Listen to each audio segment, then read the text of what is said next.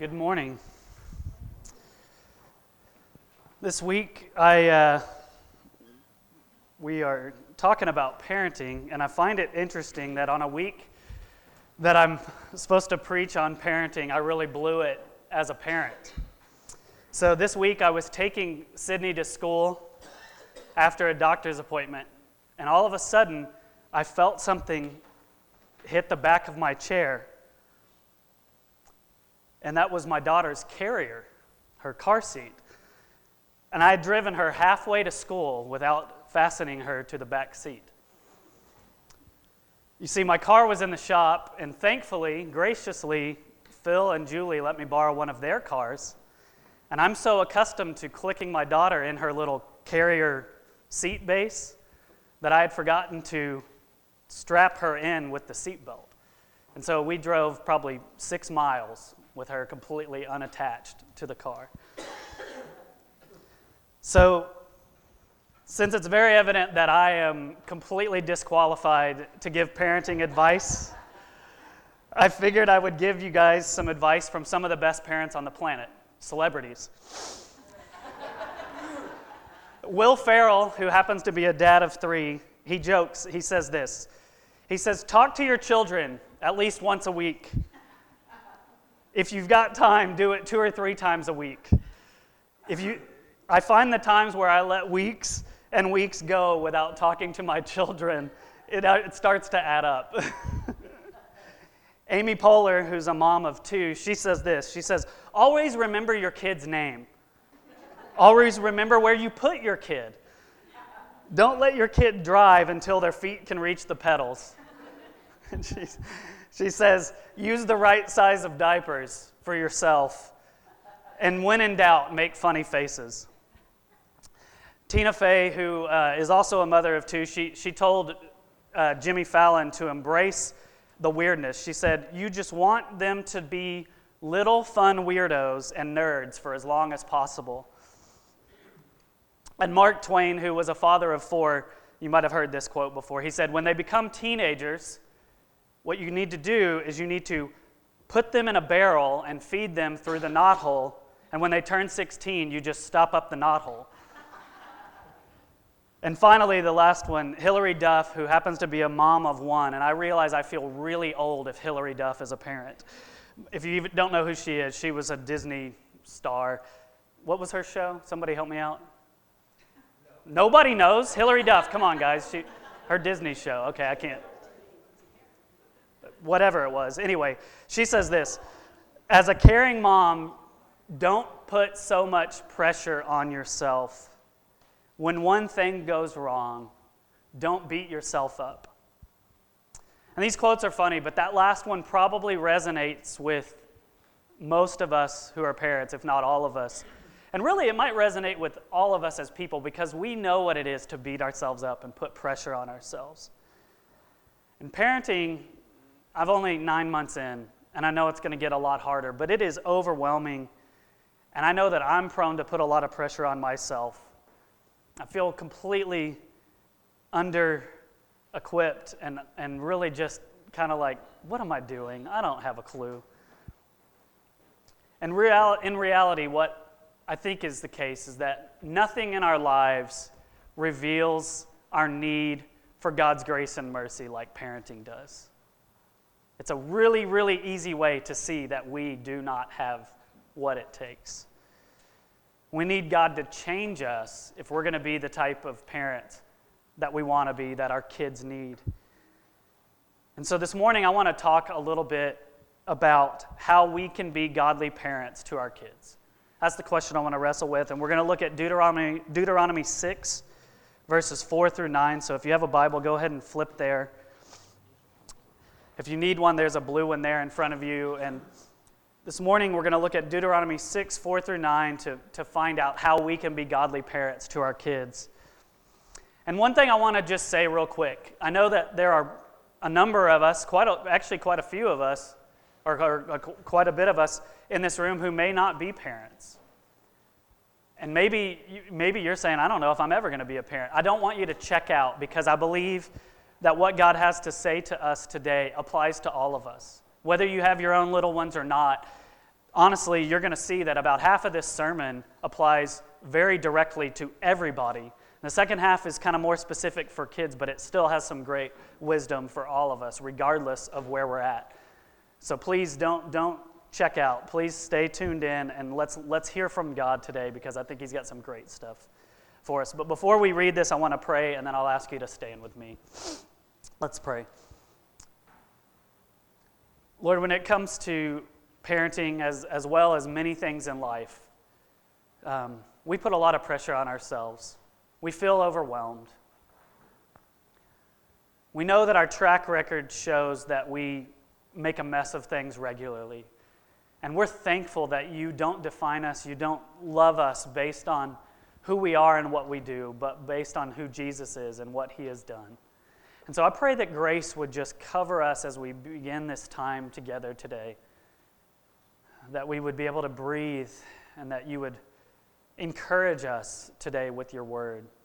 I pray that these words would be like fresh wind in our sails and in our lungs, that we would be able to experience you, to be able to draw near to you in a profound way through your word. So we give you this time. We ask you to use it to point us back to your heart. And we pray this in Jesus' name. Amen. Let's stand together and read this. This is Deuteronomy 6. We're going to begin in verse 4, read, read down through verse 9. It says, Hear, O Israel, the Lord our God, the Lord is one. You shall love the Lord your God with all your heart, and with all your soul, and with all your might. And these words that I command you today shall be on your heart. You shall teach them diligently to your children, and shall talk of them when you sit in your house, and when you walk by the way, and when you lie down, and when you rise you shall bind them as a sign on your hand, and they shall be as frontlets between your eyes. You shall write them on the doorpost of your house and on your gates. You can take a seat.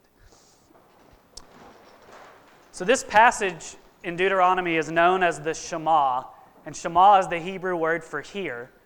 And uh, it's really kind of the core of the Jewish faith.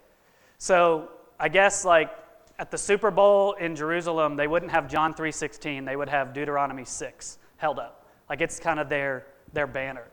Uh, and so this verse is really, really important. And in, in the first verse, in verse 4, it says, Hear, O Israel, the Lord our God, the Lord is one.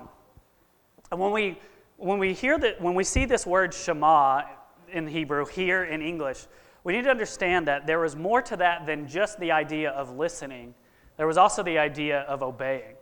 So it was more than just some passive thing where you're, where you're taking it in, it's where you're also putting it into action. You're doing something based on this truth. So when, when Moses writes this, he's saying, Take this to heart, let this impact the way that you live. And then he goes on to say, The Lord our God, the Lord is one. And so what he's basically saying here is listen and obey that Yahweh, when it says Lord in all caps in the ESV or really a lot of Bibles, when you see it as, as Lord in all caps, it's talking about Yahweh, the personal name for God. He's saying Yahweh is our God, He is the one and only God.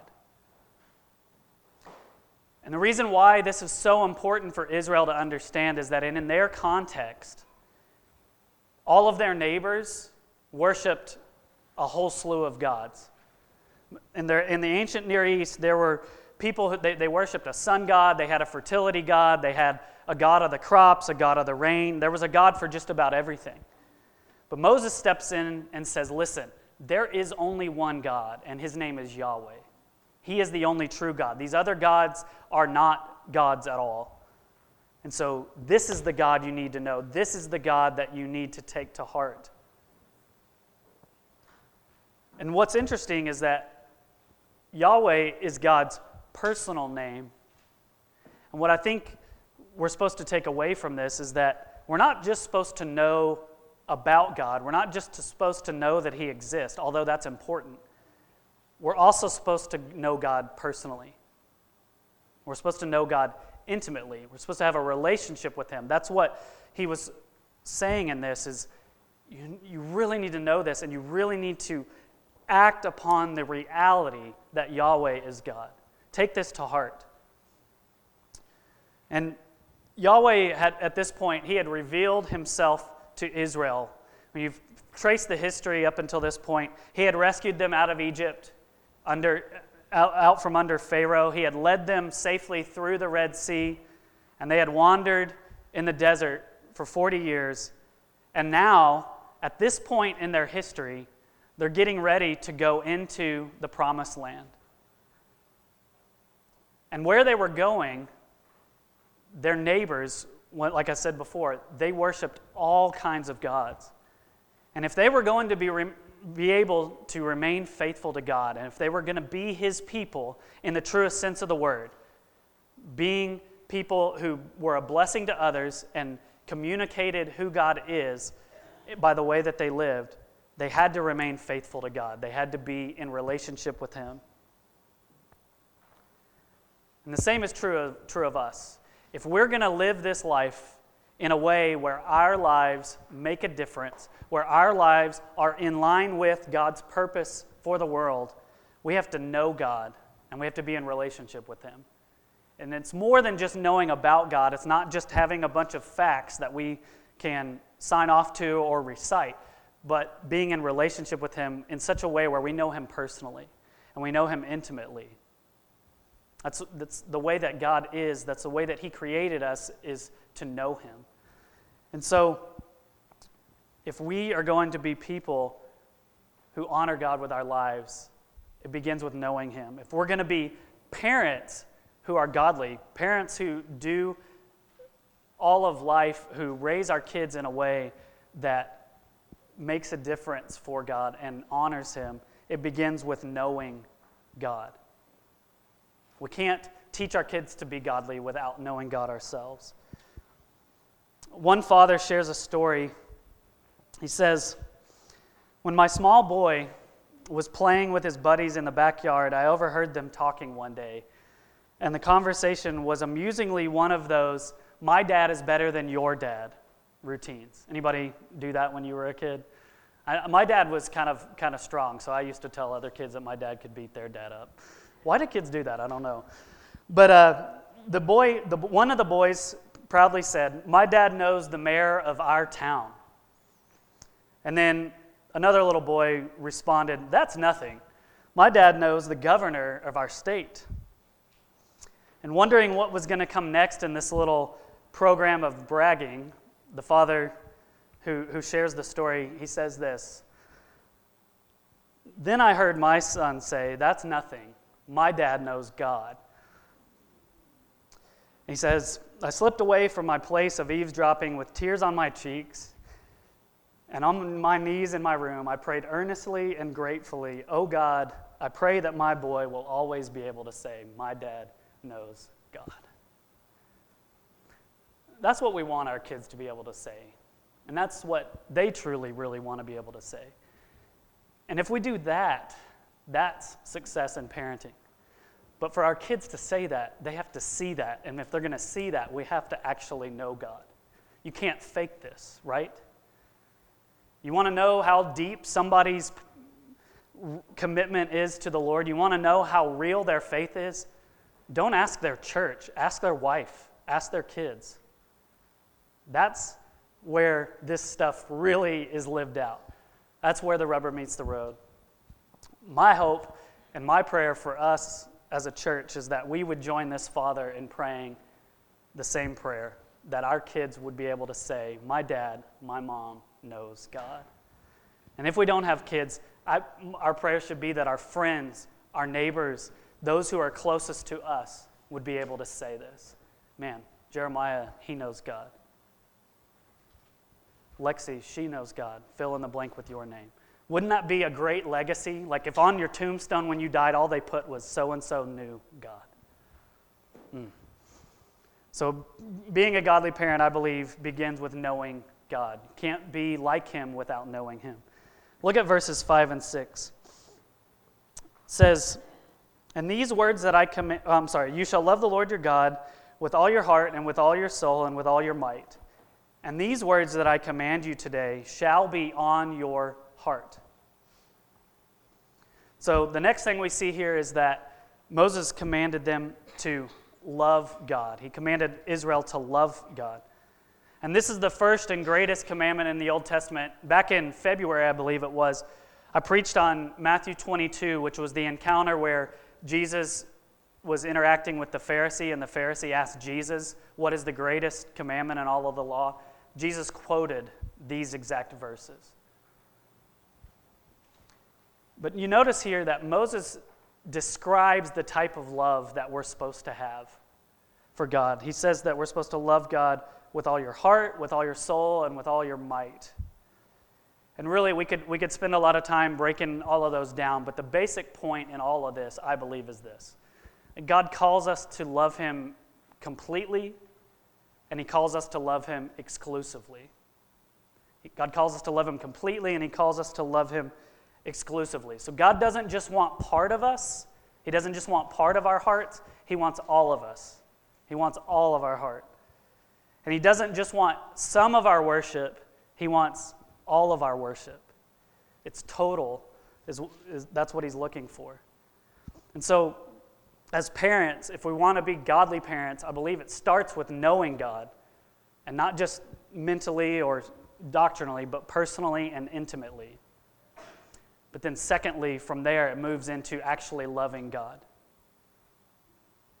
setting your entire heart upon Him, Him being the one that we find our hope, our joy in, giving all of ourselves to Him without restraint. That's how we do parenting. That's how we model for our kids what it is to know God and love Him. And so the reality, and this is, this is funny, I, I, I know that in just a few short years, probably within the next year even, I'm going to start to see this happen in my own life with, with Sydney.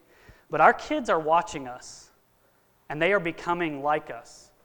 When I talk to my parent, I mean, talk to my friends who have kids that are even just like two and three years old, they talk about how it's so scary how they talk like you, and they start to act like you and you're kind of like, oh my gosh, those things that I can't stand about myself, I'm seeing in my kid as if they're a little mirror that just walks around everywhere, back, you know, kind of confronting me with my stuff. It's true. Our kids are going to know if we know God, they're going to see if we love God.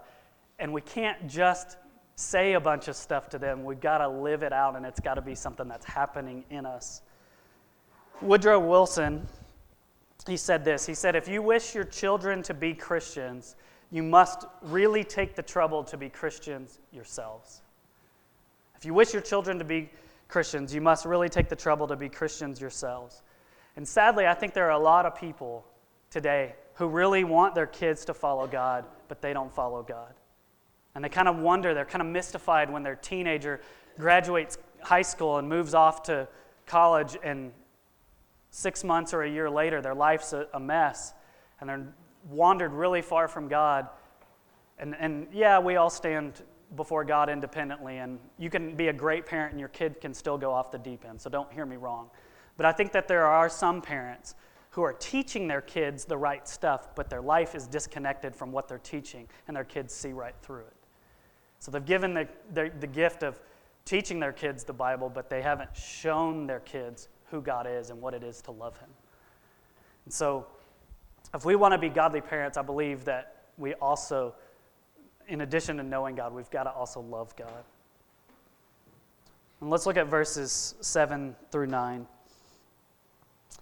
says, You shall teach them diligently to your children, and shall talk of them when you sit in your house, and when you walk by the way, and when you lie down, and when you rise. You shall bind them as a sign on your hand and they shall be as frontlets between your eyes. You shall write them on the doorpost of your house and on your gates. So, back in verse 7, we read, You shall teach them diligently to your children. What is he talking about whenever he says them? Because in all of these verses, we see the word them a lot. We, get, we need to make sure we know what that is. It's everything that we've already covered. He's saying, You should teach diligently your kids that Yahweh is the one and only God and that we are called to love him completely and exclusively. That's the content of what he's talking about here. And so the idea is that we are supposed to first start with knowing God personally and intimately and loving Him completely and exclusively. And then, out of that, comes this command to teach our kids to do the exact same. To, to do what we're already doing, hopefully, knowing God and loving God. So, our responsibility, our calling as parents is to teach our kids to know and love God. And He gives us some really, really good practical how to's of how to do this, but we gotta, we gotta kind of look at these in detail. Some of the language is kind of funny, um, kind of seems a little bit uh, archaic at first, but I wanna, I wanna walk through it, and I think it's gonna give us a lot of practical advice. So, first of all, he says that we're called to teach our children this diligently. And so I want, I want, I want to be really clear on something. I think this is really, really important for us to grasp. As a parent, God is not expecting you or me to be perfect in our parenting. He actually knows that we're not going to be, right? But what I do believe that He calls us to be is to be persistent. I think that's another way to look at the word diligent. We're called to diligently teach our kids. We're supposed to be persistent in that. And that means that we show up. That means that we keep our skin in the game, even when we blow it, even when we fail. We don't throw in the towel and just say, you know what, I just can't do this. It means that we stay in the game and we have a plan for it, for our parenting. We stay committed to it and we don't give up. And there's some ways that we can be persistent. There's some ways that we can be diligent. Look at verse 7. He says, You shall teach them diligent to, diligently to your children, and here's the practicals. And you shall talk of them when you sit in your house and when you walk by the way. So, the first way that we learn here that we can diligently teach our kids to know and love God is that we teach them, this is on your outline if you're following along, not just somewhere, but we teach our kids anywhere and everywhere. Not just somewhere, but anywhere and everywhere. That's this idea of when you're at home and when you walk by the way. Those are supposed to be bookends, kind of describing in every locale of life, teach your children. Everywhere you go is an opportunity to pass on knowledge about God love of God. So, what does that look like? If you've got a toddler and maybe you're, you, you know, it's the summertime and you're laying out in the backyard, you've got a blanket down and you want to look at the stars with your three year old. As you look at those stars, don't just marvel at the stars. Help your kid understand that there's somebody who created those stars and he knows them all by name. Use creation to impart knowledge about God to your kids. Or maybe fast forward down the road when your kids are teenagers and you're watching a movie as a family, and maybe there's one of those scenes that's kind of awkward. The morality kind of rubs up and collides with your beliefs as a family. Rather than just kind of like covering their eyes and hitting fast forward, what if you, I mean, that, you can do that too, but what if you pause the movie and yeah, your teenagers will look at you and roll their eyes, but what if you pause the movie and talk about that? Go through those difficult topics. You know, if it's a sex scene or you've seen kids, you know, maybe they're show, showing some teenagers showing up at a party, talk through that. Don't pass up the opportunities that God gives you in everyday life.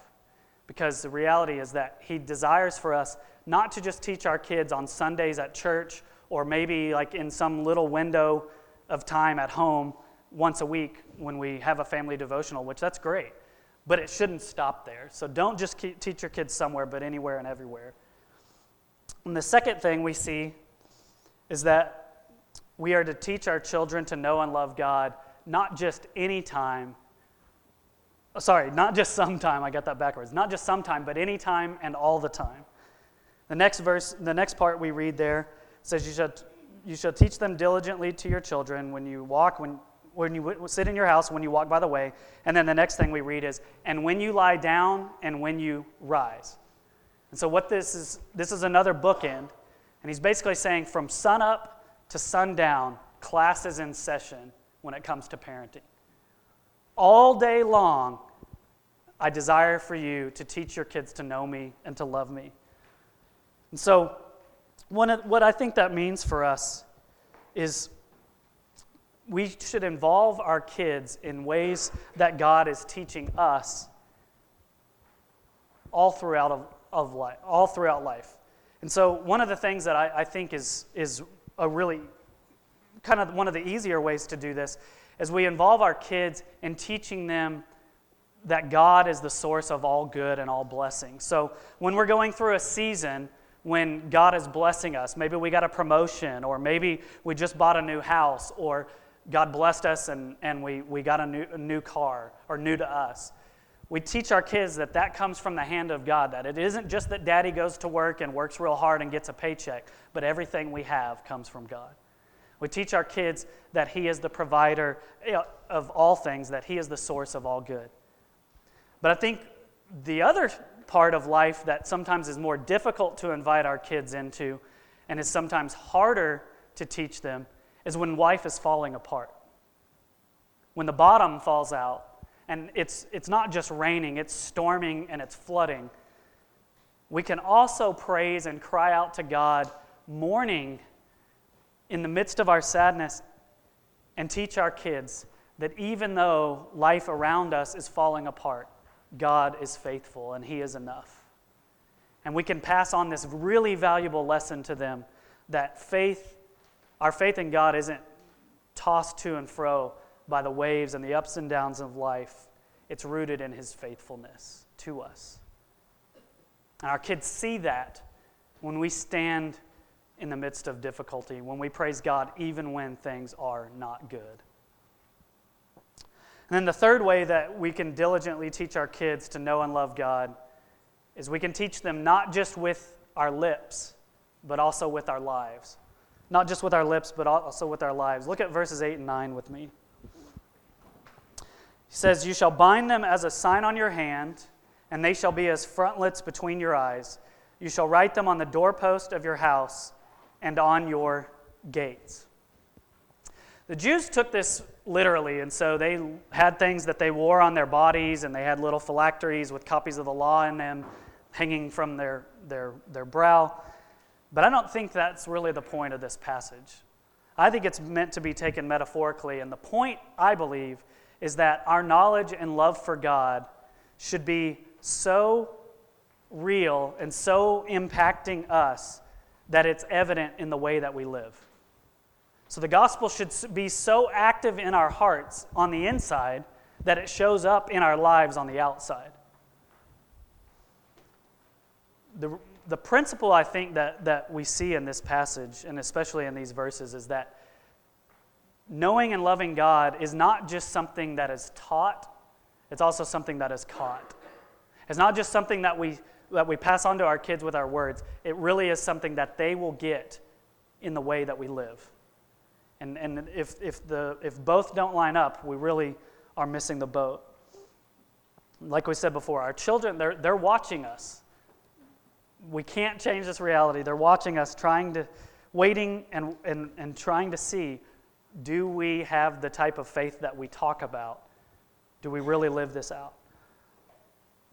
so God wants His grace, His truth to be lived out in our personal life, but I believe He also wants it to be lived out in our homes. And when you look at, at verse 9, so in verse 8, He talks about how it should be bound on our person. And then in verse 9, He says, You shall write them on the doorpost of your home. Now, we could, the easy way to obey this would be to like go buy like 50 crosses and just plaster your house in crosses. But I think what he's getting at here is metaphorically, what he's saying is everything that happens in your home, start to finish, should be so impacted by knowing and loving God that God's love, His grace, His truth is on display in and throughout your home. So when people come to your house and they sit at your dinner table with you, do they experience the love and grace of God? When your kids have friends over and they spend the night, do they see the character and love of God in your family? Do they experience the fact that He loves all people and He desires all people to know Him? God has designed our families to be a living portrait of His character and His love. And there's one more that I want to briefly talk about. In the last part of verse 9, it says, You shall write them on the doorpost of your house. And he also says, And on your gates. And what I believe this is referring to is the gates of the city. And so, what I think he's communicating here is that our love for God, our knowledge of God, should impact us personally, it should impact our family, and it should also impact our community, our neighborhood, our city. Our love for God, our faith in Him should so change us that everywhere we go, every, every place we are, all the people we interact with, should see God in us. They should see His love in the way that we interact with people. One of the ways that we can apply this sermon today as a church, as a collective group, is to teach one another's children these things, to know and love God collectively. You know, one of the things that's a, that's a reality when you look at Scripture, each one of us belongs to at least two families. You have your normal earthly family, the family you have, like, like I have, where Lexi and I have covenanted in, in marriage and we have a child. That's our, one of our families. But regardless of if you're single, married, have kids, or don't, we all belong to another family, right? The body of Christ. We're considered the family of God. And I believe that God calls all of us to pass on knowledge of Him, love for Him to our kids as a group, as a body. And so, regardless if you have kids of your own, you have an opportunity, a calling to be involved in imparting the glory of God to the other kids that are a part of our community. And bless my heart immensely this week to read Sarah Joe's blog post. Some of you probably interacted with this via Facebook, but I know there's probably some of you that didn't. And so I, I want to share a portion of this because it's a window into what I believe God will do as we show up and, and, and invest in our kids, even if we don't have kids of our own. And Sarah Joe, as you know, she doesn't have any kids of her own. But here's, here's what she read, uh, wrote. She says, Lucas, as he rolls his eyes while simultaneously grinning at me. Andres's sweet giggles when I kiss his cheek. Judah's half smile, shy with a promise of more if you persevere. Lisa's boundless energy, and Jamie's thoughts profound for people twice her age. Hannah's inquisitiveness, which works to make sense of everything. Lydia's pure joy and Joel's mischievous glint. Asa's worship face and Blaze's insistent, ins- insistent clapping. Alice's transition from shy to full blown best friend, and Emerson's bold poking of my husband. Josiah's otherworldly manners, and Annabelle's pert but sweet confidence. Seth's air of grown up sincerity while taking the offering or reading scripture. Hayden and Indy's obvious corroboration to fill every moment they can get their hands on. And little Zach Gay, whose smile explodes over his entire face, flinging itself across the pew into my heart waking me from a state of half worship right before he falls off of that pew. I did something last year which was huge for me. I taught Sunday school for two months in a row. I taught it during one of the biggest crises of my life when my thoughts were often swirling with confusion, pain, and darkness. I would go and read a story and sing a song and glue some sticks and come away with all the joy which children freely give, all the hope which they unassumingly represent, and all the wonder at the miracles of God and the faith when they pray their little prayers, and the excitement about biblical characters and unfettered acceptance of grace. No wonder God says in Matthew 18, Whoever humbles himself like this child is the greatest in the kingdom of heaven. Those children showed me the kingdom when I most needed to find the way, and they continue to show it to me every single Sunday. And I read that because she's not here this weekend, otherwise, I would have asked her to share. But the reason I share that is as parents, we, we experience this, this reality of being blessed by our kids. But sometimes I wonder at the, at the, at the corporate level as a church, are we missing out on a huge blessing that God has for us when we don't spend time with our kids? I mean, I believe that He wants to use us to teach them to know and love God. But as Sarah Joe's words so beautifully portray, what if He wants to teach us to know and love Him through their faith and their joy? I just want to, uh, this is a shameless request.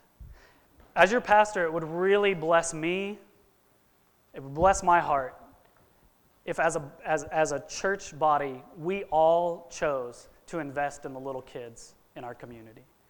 If we all chose to serve in our children's ministry. And that may be on a weekly basis, but it probably won't be for everybody. So it might just be once a month or even once a quarter.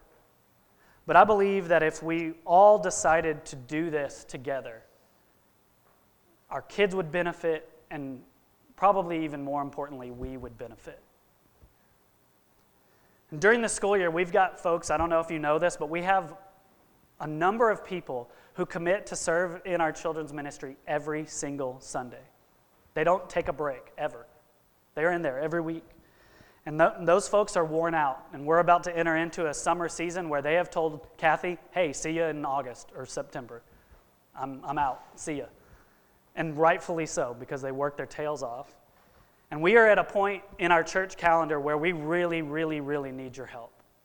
Like I said, it may not be every week, but if you could sign up to serve once a month, maybe once this summer, start somewhere. It would really be a blessing to our church, and I believe it would be a blessing to you. Our little ones need you, and you need them. And I want to, before I close, I just want to want to be really clear on something. I don't know if your heart gets heavy when you hear a sermon like this, because my heart is heavy even preaching it. And here's the reason why. Knowing and loving God and teaching our kids to know and love God is a very tall order. And the reality is, we all know that we fall short of this, right? If you don't, then we really need to talk. But here's the reality this is what God calls us to, but He knows that we are not going to do this perfectly. And like I said before, that's okay. He just wants us to stay in the game and to be persistent. But I want to be really clear on something, and that is this the gospel, the good news of the grace of Jesus, covers all of our sin, including our parenting mistakes and blunders. And we really need to remember that because we're going to continue to blow it like we have in the past. And in those moments, we have a choice. We can either run to shame and despair, or we can run to the cross and remind ourselves that Jesus' spotless blood covers that failure, just like every other failure in my life and in your life. Because of Christ's life, death, and resurrection, our failures as parents or otherwise do not define us, they don't have the final say. We've been forgiven, we've been set free, and we've been reconciled to God.